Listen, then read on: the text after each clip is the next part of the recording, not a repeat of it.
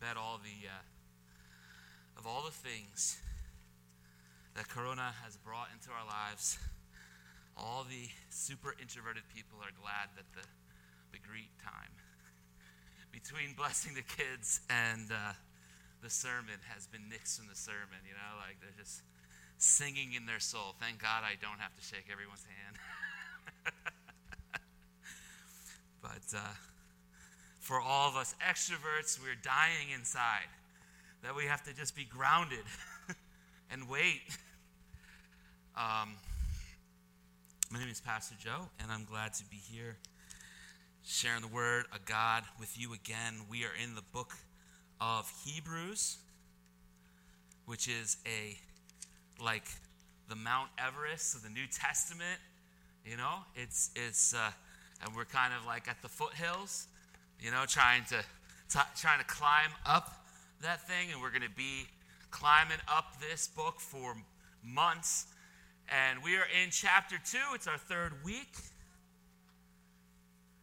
And I want to pray first as we get into His Word. Father God, thank you so much for your Word. Lord, thank you so much for your good word to us. Thank you so much for your truth. Thank you for air to breathe, God. We thank you for health. We thank you for life. We don't take any of this for granted. We, we, we've known all of us have lost those who have fallen sick. And um, Lord, we, we pray that we would be grateful for you waking us up each day.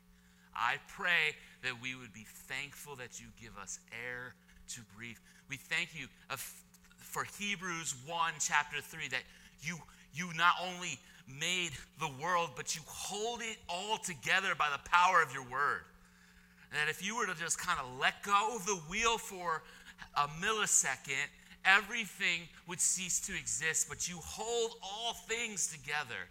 And we thank you God, we thank you so much for that. And I pray, Lord, as we continue in this series, Lord, we would ask ourselves again and again, are we faithful? As we look through this book, which is like a sermon, a message with its warnings to not drift away, to not have a bitter heart, to not have a defiant heart, to not wander from you, to consider you, to look on you to fix our eyes on you. I pray, Father, that we would do that. We would look to you and we would learn more about you. And we pray all these things in Jesus' name. Amen. Amen. Lord, help me.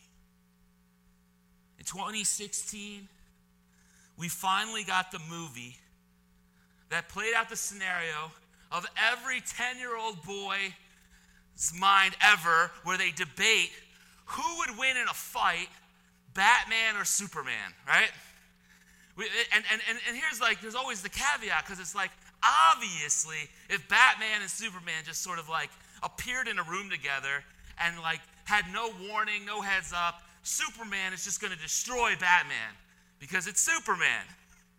But give Batman like nine months to prepare. What is Batman's, what's his his thing. His whole thing is he's rich and he's brilliant. And so we see two encounters in Batman versus Superman. We see the first one where Batman just gets destroyed and Superman's very clear like you only live because I have mercy. you know? And then, then we, we see the, the second one. You know, if you've seen, didn't see the movie, sorry, but it, it, it, it, doesn't go the same way the second time.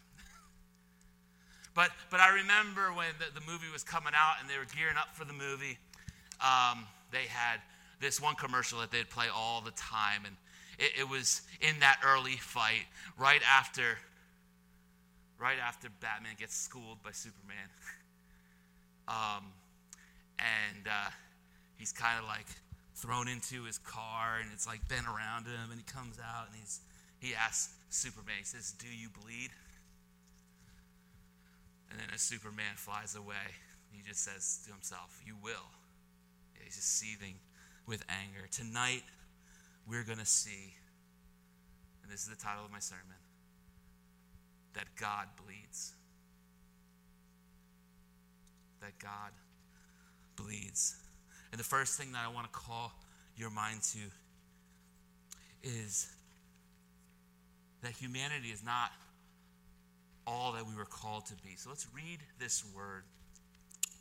We're starting in verse 5, going to verse 18 in chapter 2 of Hebrews. Once again, chapter 2 of Hebrews, starting in verse 5. For he has not subjected the angels, the world to come that we are talking about, but someone somewhere has testified. What is man that you remember him, or the Son of Man that you care for him? You made him lower than the angels for a short time. You crowned him with glory and honor and subjected everything under his feet. For in subjecting everything to him, he left nothing that is not subject to him. As it is, we do not see, yet see everything is subjected to him. But we do see Jesus made lower than the angels for a short time, so that by God's grace he might taste death for everyone, crowned with glory and honor because he suffered death. For in bringing many sons and daughters to glory, it was entirely appropriate that God, for whom and through whom all things exist, should make the source of their salvation perfect through sufferings. For the one who sanctified and those who are sanctified all have one Father. That is why Jesus is not ashamed to call them brothers and sisters, saying, I will proclaim your name to my brothers and sisters. I will sing hymns to, to you in the congregation. And again, I will trust in him. And again, here I am with the children of God. Here I am with the children God gave me. Now, since the children have flesh and blood in common, Jesus also shared in these, so that through his death he might destroy the one holding the power of death, that is, the devil, and free those who were held in slavery all their lives by the fear of death. For it is clear that he does not reach out to help angels, but to help Abraham's offspring. Therefore, he had to be like his brothers and sisters in every way so that he could become a merciful and faithful priests in matters pertaining to God to make atonement for the sins of the people. For since he himself has suffered when he was tempted, he is able to help those who are tempted. Amen. Jesus is the high priest who knows what it is to be tempted. He knows what it is to struggle, and he knows what it is to suffer the first thing that I want you to see in this passage is that humanity is not all that we're supposed to be. So, Hebrews, the author of Hebrews, is quoting Psalm 8. And if you go back and you read all of Psalm 8, what you see is this beautiful psalm where God creates this amazing world. It's full of fruit and it's fruitful. And then He put mankind in this world. And then mankind is set a little lower than the angels. And so there's like two things happening here at the same time. The psalm is about all of us. The psalm is about what we were meant to be. We were meant to be in this garden of God. We were meant to be in this world as people who would help God rule this world. But then the author of Hebrews reveals another layer, like an onion, and says, No, like, yes, yes, but this is this is about Jesus. This is about Jesus. He became he became a little lower than the angels. And then we flesh it out and we see later in the passage, we see he took on flesh and blood. What we're seeing here is that the author of Hebrews is saying, even after he argued through chapter 1, that Jesus is higher than the angels, that through through him angels were created and angels worship him.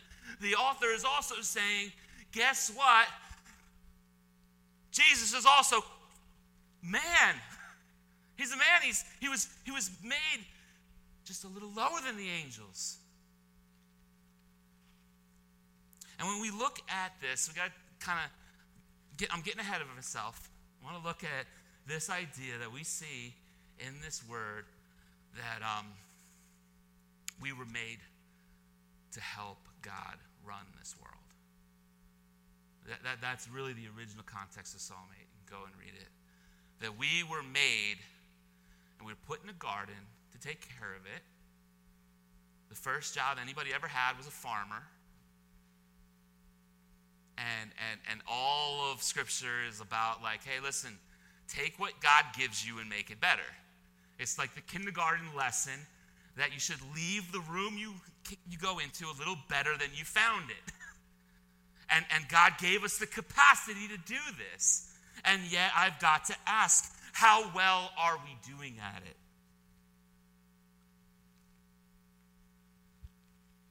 How well are we doing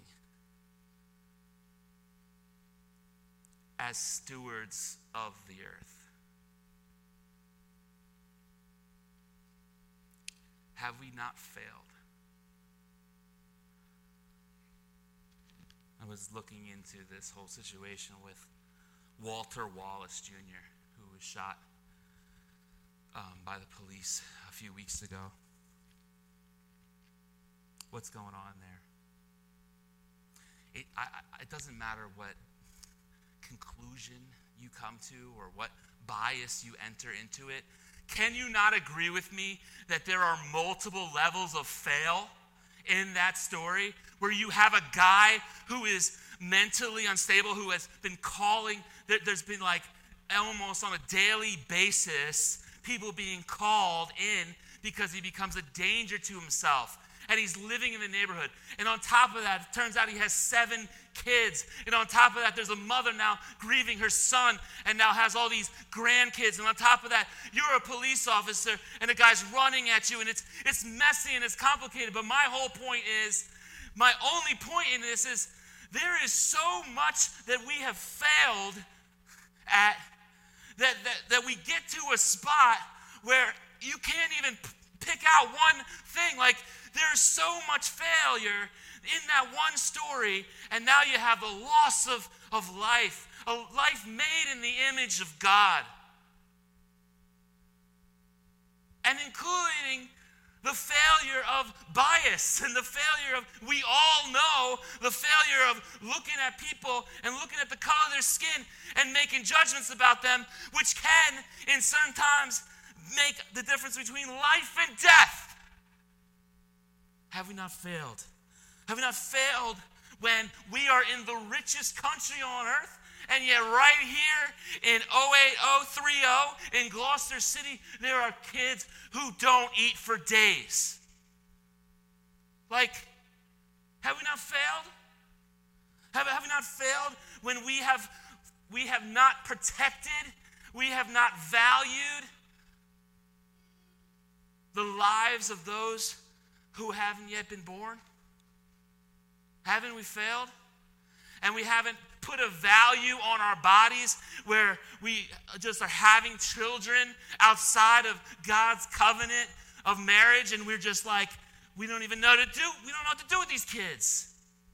Have we not failed? Have we not failed with the whole mental health situation? Have we not failed with the whole issue of the opiate crises? Have we not failed with COVID?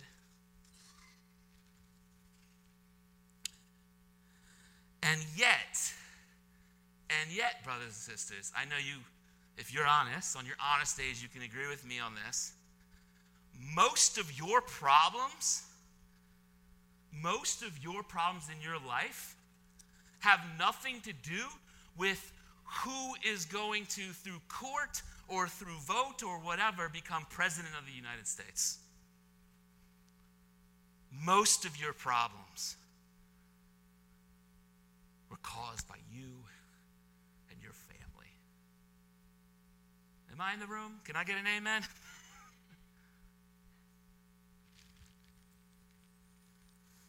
you see in verse 2, verse 8, that verse 8 says, you know, everything is to be made subject under Jesus. And yet it says, we do not yet see everything subject to him. And this is why there's a fail. Because like we pray, your kingdom come, your will be done on earth. And we've taught you to pray, you know, on in Gloucester as it is in heaven, or in whatever home with your family and at your dinner table as it is in heaven. But I want you to know that we have to pray that and we have to work that because that's not how it is. Psalm 8 shows this picture of man ruling in paradise, but we are far from paradise. And there are all kinds of fails out there. And we live in the tension, brothers and sisters, between verses 8 and verses 9.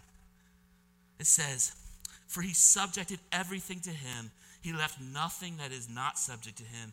As it is, we do not yet see everything subject to him. But verse 9 starts like this But we see Jesus.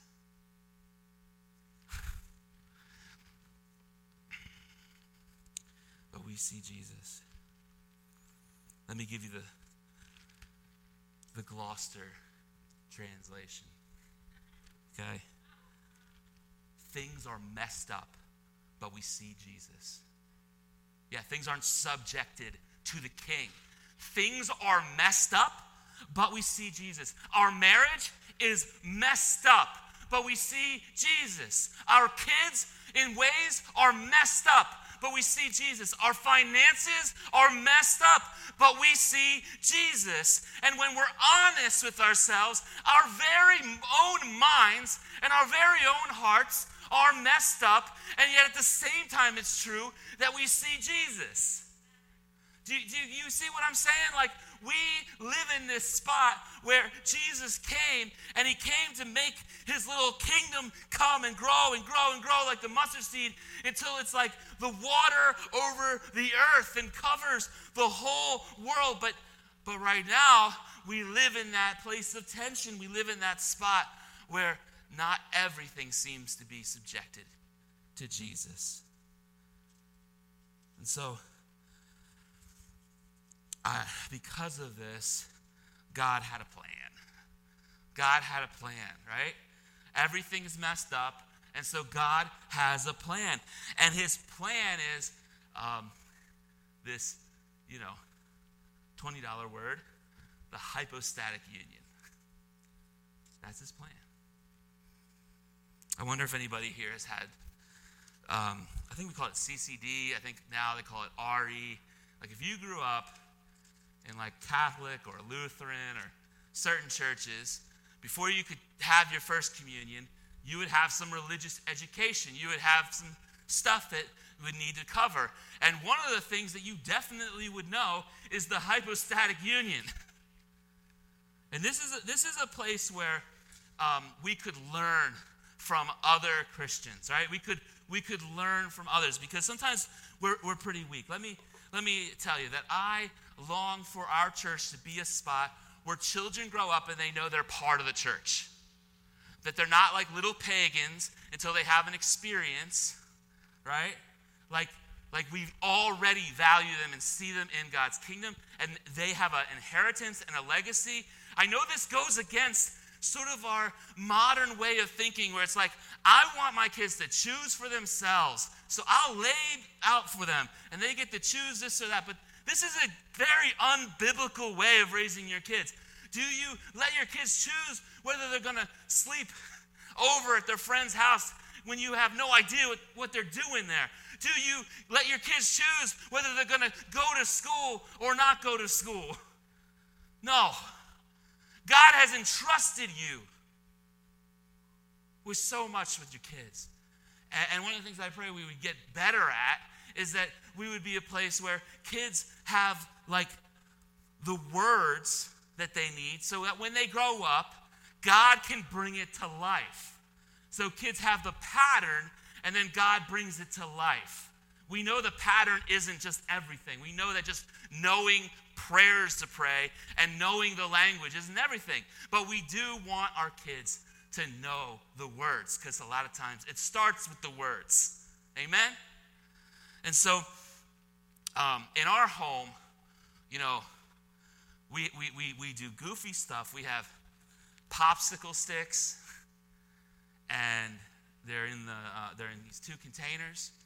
And just about every single person in this room and many others um, in the church and many folks in our extended family, our neighbors, have their own popsicle stick. Yeah, I look, I look out. I think we have one for every single person here with your name on it. And sometimes it's, you know, four year old Camila, and it'll say Mitch. and we'll say, Pray for Mitch. And she'll just pray this prayer. I pray for Mitch. I Hope he doesn't get COVID. and it'll just be the same prayer all the time. But there's a, there's a, we're, we're teaching our kids to love their church family we also write the fruits of the Spirit. So sometimes they don't get a person, but they'll get goodness, they'll get faithfulness, they'll get gentleness. Other things that we have done is we will cycle through the catechism, which is something that, like, I pray that as our church grows, we would have somebody whose eye is just on that. You grow up in this church, you, you, went through the catechism. What is that? It's just questions and answers that are easy to remember, that go over the Lord's Prayer, that go over the Creed, and go over the Ten Commandments, which is basically a summary of like the Christian faith. And how valuable is it to grow up, not like just being someone who knows nothing about your faith, but grows up and knows, they, they, they, they, they know the notes, they know the words. Now, the Holy Spirit's got to bring the music. But it's beautiful when He does, when we put in the work. So, hypostatic unit, um, un, um, union, sorry.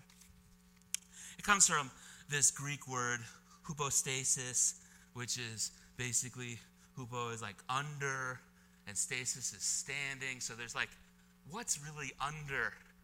What, what's like, what's the real thing? What, what's the real nature of things? So we see this word in Hebrews 1 3, where it says, The Son is the radiance of God's glory. He's talking about the Son of God, and the exact expression of his nature, of his hypostasis. Sustaining all things by his powerful word. So we see that the real nature of Jesus is that he is divine. But we also see in the verses we just read, particularly in 14 and 15, chapter 2, now since the children have flesh and blood in common, Jesus also shared in these, so that through his death he might destroy the one holding the power of death, that is the devil and free those who were held in slavery all their lives by the fear of death. We have in Jesus someone who is their very nature, who they are, is God, and yet at the same time, truly and completely who they are in the incarnation, they are man. You ever go get tacos? You know, they got the, they got the spot. they got the spot right on uh, New Jersey Ave, and you can get you can get different kinds of, of tacos, and one of them's carne, right? You can get carne. It just means flesh. It means meat, right? And, and so what we're saying is that God became flesh. He was incarnated. That, that Jesus is not just like a superpowered prophet. And Jesus is not just a miracle worker. And Jesus is not just a wise man. And Jesus is not just like an angel. And Jesus is not just this vision of God where a man was pretending to be God. But but Jesus was God and he is God and he also was and is man completely. This is big like Jesus dad was a carpenter. So that means that at some point in Jesus' life, he swung a hammer and he hit his hand and it really hurt. Like if you have any other picture of Jesus, you have the wrong picture of Jesus. Jesus didn't even start preaching until he was about 30 years old. So he was somebody who was just like every other Jew in the first century, in the spot that he came out of. He was loyal to his family, he hung around. And it seems like, from the information we have in the scriptures, that, that his dad sort of disappears from the scene, like a lot of us. We don't know if he died or what happened. And so he's there taking care of his mom, working, swinging a hammer. That is your Lord. Do you hear me? That is your Lord. See, in the Old Testament, there was this symbolic sacrifice for sin. It was the spotless lamb. And part of that is, part of that's like you need to bring your best to God, right? Like you weren't supposed to bring the lamb or the animal in your home that you already like didn't want. You weren't sure how it was going to taste. It was missing a leg and you know what I mean? Like you weren't supposed to bring some raggedy stuff something, you know what I mean? Like you were supposed to bring your best. And God's law was very equitable. And if all you had was a bird and you didn't have a lamb, you could bring a bird. And if you didn't even have money for a bird, you could have brought grain. You know what I mean? But the point was is that you brought your best to God. But the other point of it is is that a sacrifice needs to be pure. Because the whole idea of atonement is the, the, the, mess that you brought into the world, the mess in your life, the sin in your life, it, it, it goes off of you and it goes onto this innocent and pure lamb.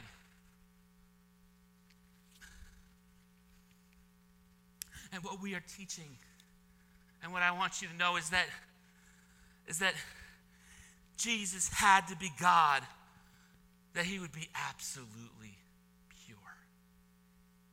Jesus had to be God, to be that spotless lamb. But Jesus had to be a man that he'd be able to bleed. If he took the Lamb of God and his only nature was divine, and he it was just like sort of a uh, an illusion that he was man, and it was just he was just God, you know what I mean? Like Hercules or something like just a Superman. When, when they put him on that cross, he wouldn't have bled. But he did. He bled and he died. And so the sacrifice is received. Do you understand what I'm saying?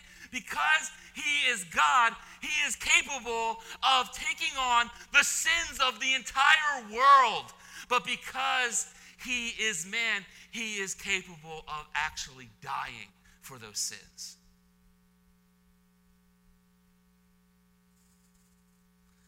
I remember living in Kensington uh, for a long time, and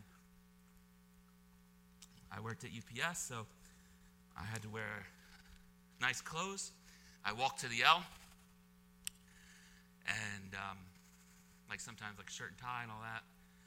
And as I was walking from my house to the L, which is the subway, the elevated train, what would I hear? Well, you know, dude looking like me with a tie and all that, what would I hear from the corner? It's like, narc, narc, cop, cop, right? Now, also dude looking like me in that neighborhood, when I get home at 2, 3 a.m., and I put my sweatpants on, walk around the corner to get some Chinese food, looking beat up.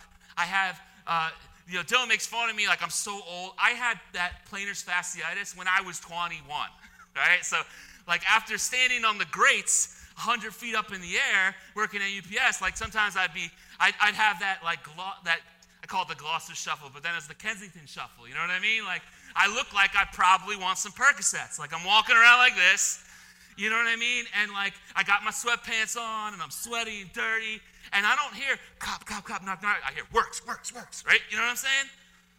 And what, I, what I'm trying to say, like, come, sample, come, get some drugs. What I'm trying to say in all this is that, is that, you know, there is no place, there is no, spot where, where Jesus doesn't come in and be with us. He, he doesn't walk the neighborhood as God, untouchable, where you couldn't hurt him.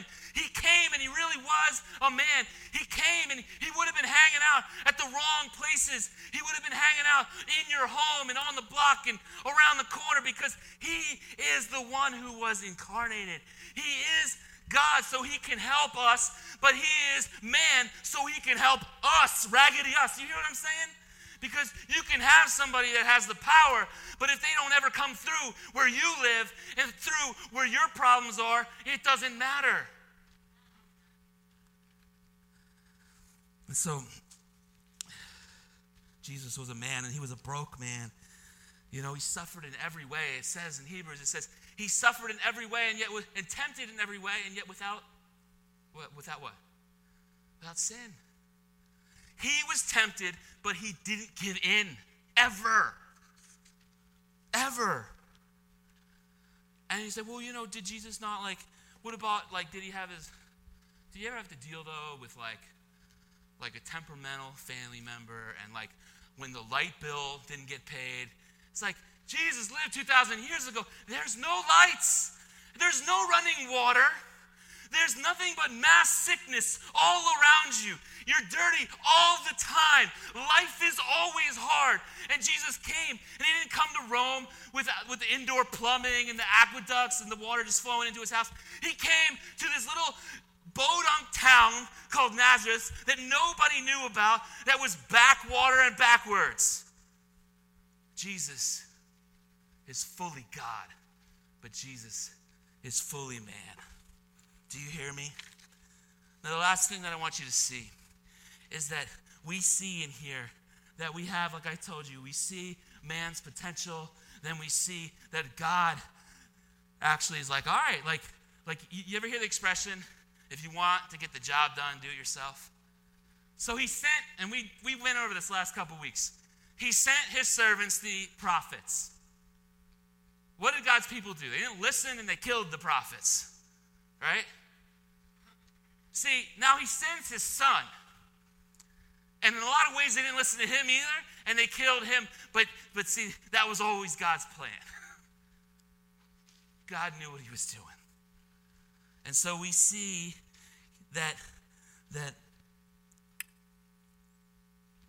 Jesus dies so that he would destroy the power of death.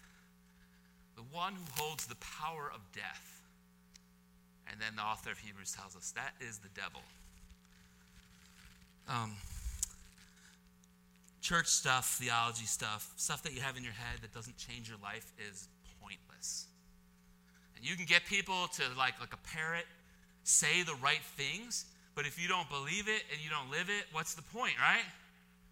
And I, I want you to know that we've been in this series on Thursday nights, and we've been talking about the works of the devil. We've been talking about the trap doors of the devil. And we talked one night about how unforgiveness can open up a door in your life for the devil to just kind of become part of you, just sort of attach himself to you. And we talked another night, we talked about trauma, something that happened to you, abuse of all kinds, how that can be a doorway. Maybe you were a child and now, you know what I mean? Like you are forever changed, and yet there is deliverance and there is power to change you back to the way God meant for you to be in Jesus.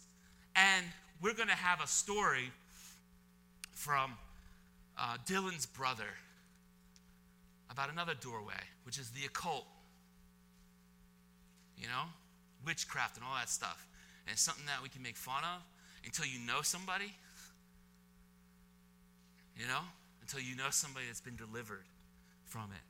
And, and, and, and praise God. Dylan's brother has been. And, and we're going to hear his story. Um,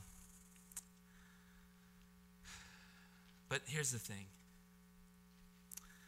when we talk about the gospel being more than you individually being forgiven and going to heaven, I want to say a loud amen and yes.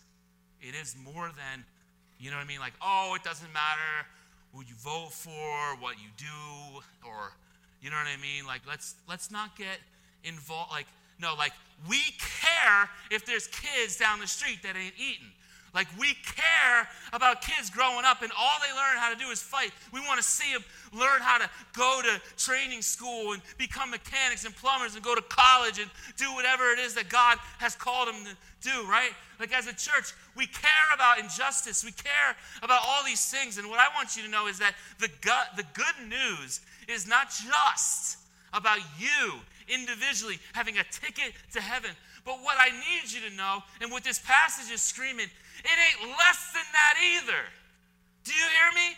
It's not less than that. You don't have to, as the author of Hebrews say, live your whole life in the fear of death.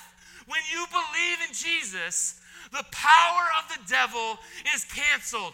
And what is the what is the devil's masterpiece? What is the devil's most powerful thing? We got to go all the way back to the beginning of the Bible in the garden. What does the devil do? The devil tempts Adam and Eve, and they fall into sin, and it brings death. And that's why the Bible says that the devil has the power of death. Not because he has the power that God ultimately has, which is truly when you live and when you die, but we're talking about spiritual death. We're talking about the reality that the devil comes into our lives and brings death. And what's the masterpiece? It's death itself. Everything else is a symptom. Addiction, it's a symptom. Where does it lead? Death. Marital problems and, and little departures over time. What, what, that's the symptoms. Where does it lead? Separation death.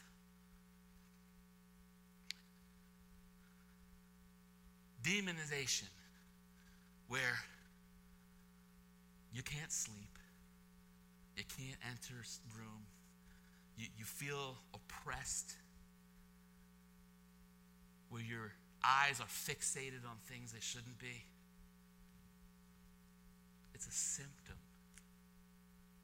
It always leads to death. And what I want you to know is that in Revelation 1 8, we learn that Jesus, who was fully God and fully man, he went down to hell. And it says in Revelation 1 8, I went down to hell. Now I got the keys. I got the keys to hell, and I can break open the door. And what I want you to know that when God solves that problem, all the other problems become nothing.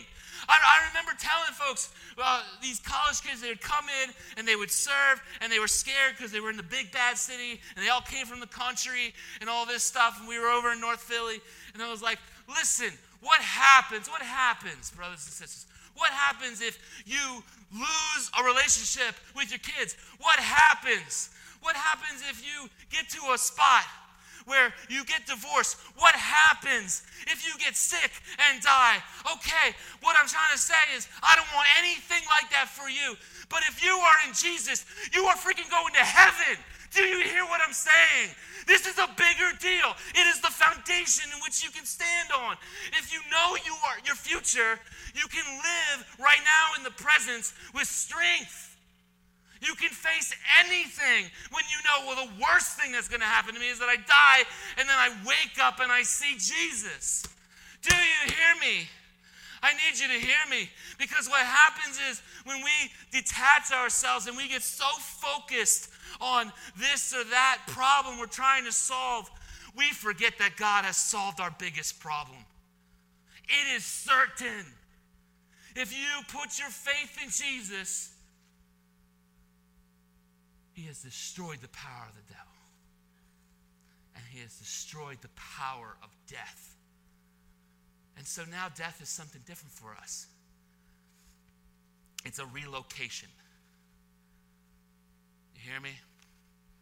Death becomes a relocation. Since I started with a comic book movie, let me end with one in one of the, these are two of the worst comic book movies, by the way. Don't judge comic movies by these two Batman vs. Superman, and now Iron Man 2. and the villain there, I, Ivan Vanko, he says, if you can make God bleed, people will cease to believe in him. What a lie. What a lie. God bleeds, and that's the only way we can see him. And that's the only way we can see him. Let me pray for us. Father God, thank you for your word. Thank you for Hebrews. God, thank you for conquering death. God, we thank you for the hypostatic union. We thank you that you are, Lord Jesus, you are fully God and you are fully man. You are the bridge. Thank you that you bleed, that you your blood cleanses us, and that you open up a door for us to live even though we die. I pray for a bit of swagger in our church. I pray for a bit of walking confidently in the fact that you have already disarmed the devil at his greatest point.